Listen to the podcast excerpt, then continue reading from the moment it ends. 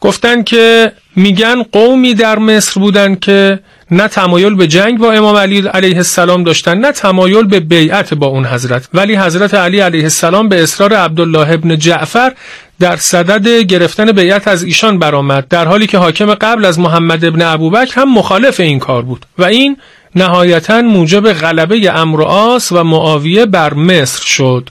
حقیقت امر چیست؟ با تشکر.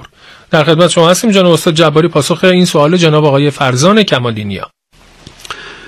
در پاسخ به این سوال شنونده عزیز عرض می‌کنم که بعد از اینکه عثمان کشته شد و خلافت به امیرالمؤمنین سلام الله علیه رسید در مصر کسانی بودند که اینها روحیات عثمانی داشتند به همون ترتیبی که مردم بسره داشتند یعنی جنگ جمل که شکل گرفت به این بهانه که ما خونخواه عثمان هستیم خب در بسته یک طیفی شکل گرفت به عنوان عثمانی ها و خب اینا در مقابل کسانی قرار گرفتن که خلافت امیرالمؤمنین سلام الله علیه رو به رسمیت میشناختن با حضرت بیعت کرده بودن که عمدتا کوفه باشد.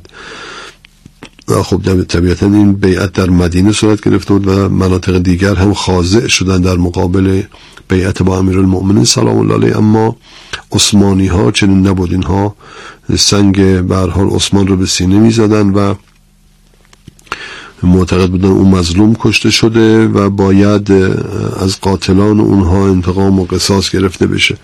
در مصر هم چنین جریانی پدید آمد. گروهی پدید آمدن که اینها گرایش عثمانی داشتن. خب البته تبلیغات معاویه هم قطعا بی تاثیر نبوده به لحاظ اینکه هم مرز بود مصر با شام. و طبعا تاثیر داشت در این مسئله و بروز این مسئله. اصطلاحا اینها رو بهشون میگن عزلت نشینان. به این معنا که اینها بر حال یک گوشه رو اختیار کردن و بیعت با امیر المؤمنین سلام الله علیه نکردن و در آغاز چیزی مثل قاعدین بود در مدینه و امثال اینها. قاعدین کسانی بودند که با المؤمنین همراهی نکردند و بعضا بیعت نکردند. به طرف مقابل هم نرفتند که با مثلا جریان ناکفین یا قاستین یا مارقین همراهی بکنند. اینا اصطلاح هم بهشون میگن قاعدین. خب شخصیت هایی اسامیشون در تاریخ آمده که جزو اینها بودن مثل همین ابو موسا اشعری مثل سعد ابن ابی وقاص حسان ابن ثابت حتی قسمت ابن زید محمد ابن مسلمه و کسانی از این دست. اینها رو به عنوان قاعدین برشمردن. در مصر همچنین طیفی پدید آمدن. بله. اینها در زمان خب امیرالمؤمنین سلام الله بعد از خلافتشون قیس ابن سعد ابن عباده رو فرزند قیس فرزند همون سعد ابن عباده رئیس خزرج رو صحابی معروف رو فرستادن به مصر و مدتی قیس ابن سعد در مصر حضور داشت که بعد برای جنگ سفین قیس برگشت و امیرالمؤمنین سلام الله علیه فرمان ولایت مصر رو برای محمد ابن ابی بکر نوشتند. علا رغم این که المؤمنین سلام الله علیه تأکید داشتند که تکلیف این گروهی که در یک گوشه ای جدا کردن خودشون رو از مردم مصر و حاضر به بیعت با المؤمنین نبودن تکلیف اینها باید روشن بشه. به هر حال نمی‌توان یک قده این چنو در یک جایی تحمل کرد که هر آن ممکنه که اینها بر بیاشوبن آسیبی بزنن به حاکمیت و خلافت المؤمنین سلام الله در مصر. اما قیس ابن سعد ابن عباده خیلی گویا معتقد نبود به اینکه با اینها برخورد جدی داشته باشد. او برگشت محمد ابن ابی بکر اما با اینها مذاکره کرد و به اینها گفت که باید موضع روشن خودتون رو نسبت به خلافت المؤمنین سلام الله علیه روشن بکنید. اونها به محمد بن عبک گفتن که در جنگ با ما عجله نکن بگذار ما مثلا فکری بکنیم و صبر کن و اینها. محمد یک مدتی به اینها فرصت داد مدارا کرد و تا اینکه جنگ سفین پایان یافت مسئله حکمیت متاسفانه به ضرر خلافت امیرالمؤمنین سلام الله علیه تمام شد و همه این مسیر که طی شد منجر شد به تشجیع و جرأت یافتن این افراد. به خصوص بعد از حکمیت خب بالاخره معاویه یک احساس پیروزی داشت. معاویه هم محرک بود نسبت به اینها و امر نهایتا منجر شد به درگیری و جنگ میان محمد ابن ابی بکر و این گروه عزلت نشینان در مصر و خب افرادی رو ابتدا فرستاد تحت فرماندهی امر ابن بدیل ابن ورقا محمد ابن عبک فرستاد او رو و درگیری شد. در اون درگیری خب شکست با عزلت نشینان بود. و تعدادی از اونها کشته شدند تعدادی زندانی شدند. مجددا درگیری بین بقیه اونها صورت گرفت با فرماندهی حارس ابن جهمان جعفی که محمد ابن عبک او رو فرستاد و متاسفانه در این مرحله این حارس شکست خورد. باز فرمانده دیگری اعزام شد ابن مواهم کلبی.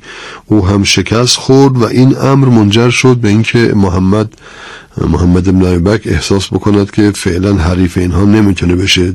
در موضع ضعف قرار گرفت یک مصالحه با اینها کرد. به این معنا که اینها وارد فستات مصر که محل بر حال استانداری و ولایت و حاکمیت محمد ابن بکر بود. اینها وارد اونجا نشند.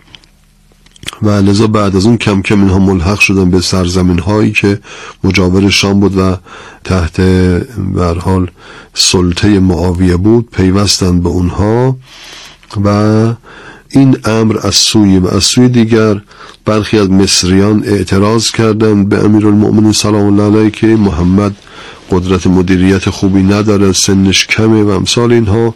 چون فضای مدار بر ضد محمد ابن ابی بکر شد با وجود شایستگی هایی که او داشت المؤمنین سلام الله علیه ناچار شد مالک رو بفرسته این بار برای اینکه بتواند اوضاع رو جمع جور بکنه.